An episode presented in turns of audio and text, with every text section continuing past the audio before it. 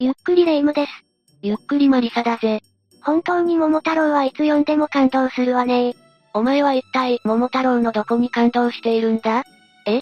それはほら、一人の勇敢な人間がお供と一緒に鬼を退治するシーンに決まっているじゃない。お、おう、そうか。でもこの物語に登場する鬼って本当に存在したのかしら？こんな化け物がいたら、ひとたまりもないような気がするわ。確かにな。でも日本各地には鬼に限らず、いろんな妖怪の伝説が残っているんだぜ。ということで今回は、実在したと言われている妖怪と、その証拠となる伝説や姿について解説していくぞ。それでは、早速解説スタートだ。第5位は牛鬼だ。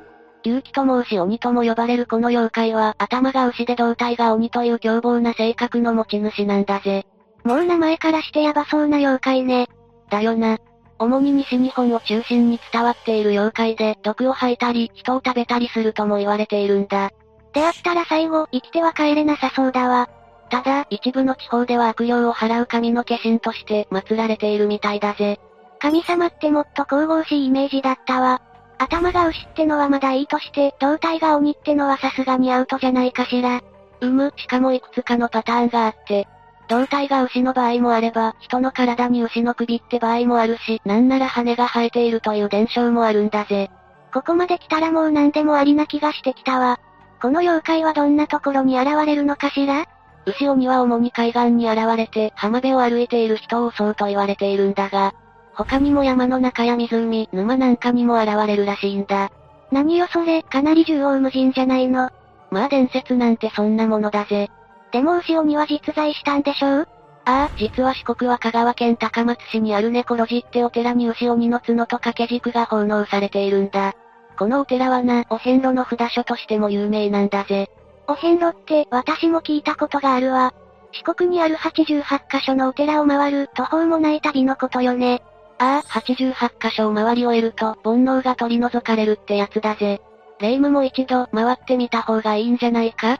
何よマリサ、私の中に煩悩というものは存在しないわ。食べ物のことしか考えてないくせによく言うぜ。まあそれは置いといて。猫ロジに奉納されている牛鬼の角はな、人間に危害を加えていた牛鬼を弓の名手が退治した時の戦利品らしいんだ。え、牛と鬼のハーフにどうやって買ったのよ。まあそこまでは詳しく語られていないが、過去には妖怪をも倒す超人がいたんだろうな。ちなみにその牛鬼の角ってのは、どのくらいの大きさなのかしら？ああ、実は今は角も掛け軸も一般公開はされていないんだが、等身大の写真の情報からすると、人間の大人の手よりも大きいから、だいたい25センチくらいはありそうだな。え、想像よりだいぶ大きかったわ。角でそれだけ大きかったら、顔も体も結構巨大だったのかしら？まあな、人を襲うくらいだからな。そこそこの大きさだったんじゃないかと思うぜ。とは言っても霊夢の顔ほどでかくはないだろうがな。妖怪と比べて、さらっとディスってんじゃないわよ。第4位はヌエだ。ヌエ？聞いたことがないわね。それは一体どんな姿をしているのかしら？ヌエはな、頭が猿で胴体が獅子、手足は虎で、尻尾は蛇っていう、ちぐはぐの見た目をしているんだぜ。頭が猿で手足は虎、ダメだわ、全然想像がつかないわね。まあなんだ、ゲームとかによく出てくるキメラってやつだな。ああキメラね、なんとなくイメージできたわ。なんでゲームで例えると伝わるんだよ。まあそれはいいじゃない。で、そのヌエが実在した証拠ってあるのかしら？ああ、実はヌエの手のミイラってのが存在するらしいんだぜ。なんでも、とある屋敷から見つかったらしいんだが、最初は何のミイラなのかも分かっていなかったそうなんだ。じゃあなんでヌエのミイラって分かったのかしら？ミイラが入っていた箱に答えが書いてあったんだぜ。その箱にはヌエのこの手って書いてあって、京都市内にあるメーカーの屋敷から出てきたんだ。メーカーとはいえ、なんで家からそんなミイラが出てきたのかしらね。なんだか意味深だわ。なんでも見つかったのは、屋敷内の一室にある祭壇のような場所からで、両脇にはろうそくが立てられていて、まるで祀ってあるかのようだったんだ。え、それって勝手に持ち出していいのかしら？うーん、それがヌエというのは、平安時代から災いや不幸をもたらすと言い伝えられていてな。このヌエの手のミイラは、実はジュグだったんじゃないかって考察されているんだぜ。え、それが本当ならかなりヤバいんじゃ。まああくまでも言い伝えだからな。実際にそれに触れて不幸が起きたってのは確認されていないんだが、ミイラが入っていた箱には、さらに秘密が隠されていたんだ。何よ秘密って、もったいぶらずに教えてよ。うむ、実は箱の奥にはお札のようなものが貼り付けられていて、何でもスリランカで使われている新原文字というものに似ているんだぜ。うー、なんだかだんだんと怖くなってきたわ。まあ実際になんて書いてあるのかは解読できていないんだが、スリランカは今でも呪術師による悪魔払いが行われているからな。もし仮にこのお札が新原文字だとしたら、このミイラは呪具だったって言えるのかもしれないぜ。なんだか謎は深まるばかりね。ああ、なぜヌエのミイラが京都の名家から見つかったのか。そしてその箱に貼られていたお札と見覚えのない文字。もしかしたら、この名家は代々呪術師の家系だったのかもしれないな。ひー、まさに裏かようってところね。他にも大阪市にはヌエ塚っていう、ヌエを葬ったとされているお墓があったり、ヌエ退治の伝説も残っているくらいなんだ。じゃあその退治されたヌエの遺体はどうしたのかしら？一説によると清水寺に埋められたとか、淀川に流されたとも言われているな。まあ千年近くも前の話だからな。語り継がれていくうちに噂が混ざってしまったんだろう。まあありがちな話だけど、本当にいたって思えるくらい多くの伝説が残されているのね。そうだな、ちなみに大阪府にある大阪港のエンブレムにもこのヌエが書かれているんだぜ。え？大阪港とヌエって何か関係があるのかしら？そうだな、ヌエが退治された伝説や残されたお墓の位置から考えて、京都府や大阪府で暴れていたヌエが流れ流れてたどり着いた場所なのかもしれないな。なるほどね。ミイラといいお墓といい実在していた証拠だらけだわ。ああ、だからあながち想像上の妖怪とも言い切れないんだぜ。だからレイム、謝っておきたいことがあるなら、呪われる前に白状しといた方が身のためだぞ。わかったわよ。昨日、マリサのプリンを食べたことは謝るから、私だけは絶対に呪わないでほしいわ。まあ、ヌエが許しても私が許さないんだがな。気を取り直して、第3位は雷獣だ。雷獣は落雷と共に現れると言われていて、東日本を中心とする日本各地に伝説が残っている妖怪なんだぜ。へえ、なんだか雷獣って名前がかっこいいわね。落雷と共に現れるっていうのも、中二心をくすぐられるわ。まあ仮にゲームだとしたら、間違いなくボスキャラだろうな。でも実際に言い伝えられているのは、体長60センチくらいの犬や狼のようなサイズで、イタチとも猫とも言われている妖怪なんだぜ。え、思ってたより案外小さいわね。ああ、そうだな。地域によってはモグラのような見た目だったり、タヌキのようだったり、いろんな見た目で語り継がれている妖怪なんだ。これらの伝説に共通しているのは四足歩行ってことだな。うーん、なんだか最初に聞いた名前のインパクトが大きすぎて、解説を聞いているうちに、だんだんと可愛く思えてきたわね。でも雷雨の日には雲に乗って移動したり、落下とともに鋭い爪で引き裂いていたとも言われていて、かなり凶暴な性格で人間にとっては有害だったみたいだぜ。そんな凶暴な子はさすがに飼えないわね。だから妖怪をペット扱いするなよ。まあ気を取り直して、この雷獣が実在していたと言われる証拠なんだが、実は新潟県の長岡市にある西正寺というところに、雷獣ではないかとされるミイラが保管されているんだ。え、ミイラが存在しているのね。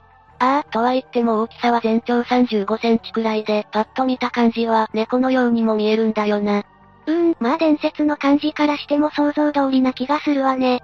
でも実際の猫と比べてみると、やけに大きいし、なんなら手足には水かきもついているんだ。うーん、確かに猫の手に水かきって聞いたことがないわ。なんだか謎だらけのミイラね他には岩手県の花巻市にある大山寺にもミイラが保管されていてな。そこには雷神という札が掲げられていて、これも雷獣と言われているんだぜ。本当にあちこちで祀られているのね。ああ、特に滋賀県の東近江市には、雷獣を祀る全国的にも珍しい富士神社という場所があるんだ。昔は落雷が多い地域だったらしいんだが、山伏が退治した途端落雷が収まったなんて伝説も残されているんだぜ。落雷あるところに雷獣の姿あり、って感じね。雷獣は天候を操る妖怪とも言われているくらいだからな。落雷に対する恐怖心と道の獣が結びついたことで雷獣という妖怪が生まれたのかもしれないな。続いて第2位は、竜だ。竜なら私も知ってるわ。英語で言うとドラゴンっていうのよね。大きな翼に大きな牙、硬い鱗に包まれた生物なのよ。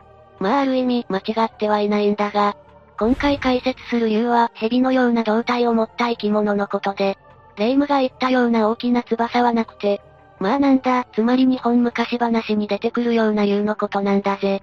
あ、なんだそっちね。最初からチェン、んって言ってくれれば、すぐにわかったのに。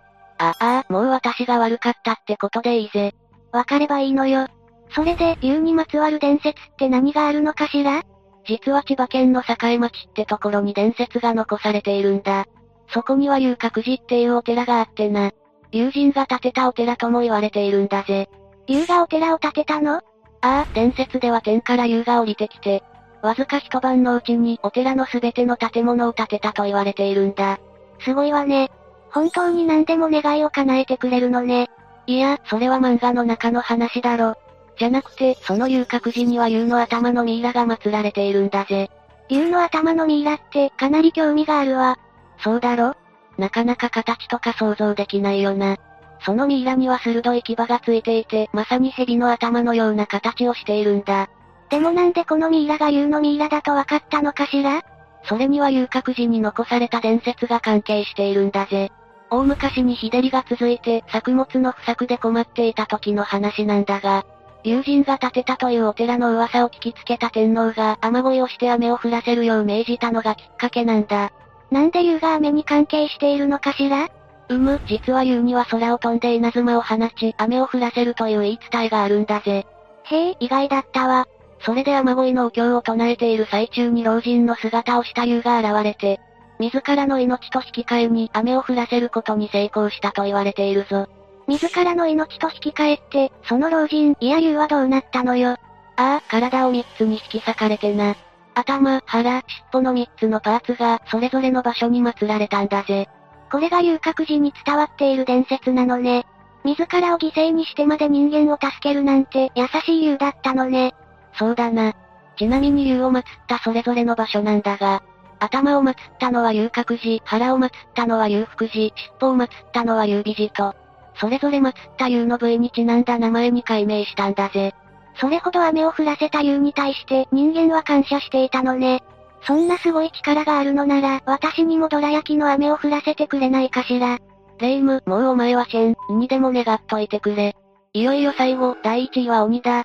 鬼は古くから日本各地に伝わる妖怪で、一般的には、鋭い牙や爪、角を持っていて、人間に悪さをする凶暴な性格として言い伝えられているぜ。鬼は童話にも登場するくらい有名よね。例えば日本昔話の桃太郎とか一寸法師とか、よく正義の味方に対峙されているのを覚えているわ。なんだかレイムがやけに賢く見えるな。ええー、これでも昔は読書の鬼と言われていたのよ。食いしん坊の鬼の間違いじゃないのか？まあそれはいいとして、鬼ってのは本当にいろんな場所で語り継がれていてな。大分県の宇佐市にある実宝山大上院ってお寺には、なんと鬼のミイラが存在するんだぜ。え、鬼にもミイラがあるのね。ああ、このミイラは膝を曲げて座っている状態なんだが、仮に立ったとすると身長2メートルを超えるほどの巨大なミイラなんだ。まさしく鬼のイメージとぴったりだわ。頭には小さな角が生えていて見ただけでおぞましいと思えるような姿なんだ。他にも岐阜県の郡上市にある年光寺というお寺には、天皇の命令で討伐された鬼の首が祀ってあるぜ。ひー、なんでそんな不吉な妖怪を祀っているのかしら。まあ詳しくはわからないが、昔の人はたたりとかを恐れていたのかもしれないな。まだまだあるぜ。宮城県の村田町には鬼の頭と手のミイラがあるし、桃太郎の伝説で有名な愛知県の桃太郎神社には鬼の首が埋められているとも言われているんだ。本当に日本各地に存在していたみたいね。こんな化け物が当たり前にいた、なんて考えただけで恐怖だわ。確かにな。鬼といえば、大江山に住んでいたとされる四天童寺なんかも有名だよな。なんとなくだけど、名前だけは聞いたことがあるわね。実は四天童寺にまつわる伝説の一つに、母親に捨てられた少年が怨念を溜め込んで鬼になったとか、各地を放浪しているうちに鬼になったなんて伝説も残されているんだぜ。望んでもいないのに、周りの環境が自分を鬼に変えたって感じね。うむ、まさしくそうだろうな。心を鬼にする、なんてことわざもあるくらいだし、人間と鬼は表裏一体なのかもしれないな。とまあ、解説は以上となるぜ。日本各地には本当にいろんな妖怪がいるのね。ミイラとして今も姿を残している妖怪もいて、なんだか怖かったわ。うむ、妖怪のミイラが祀られているお寺があったり、人間を助けたり戦ったりした伝説なんかも残っていたよな。中にはジュグだと噂されているミイラなんかもあったりして、興味深い反面、想像するだけでホラーなのよ。今回解説した妖怪以外にも実在したとされている妖怪もたくさんいるからな。本当に謎は深まるばかりだぜ。さてみんなは今回の話を聞いてどう感じただろうか？他にもみんなが知っている実在したらしき妖怪や、実際にミイラを見たことがあるって人がいたらコメントで教えてほしいわね。ということで今回はここまでにしよう。それでは最後までご視聴ありがとうございました。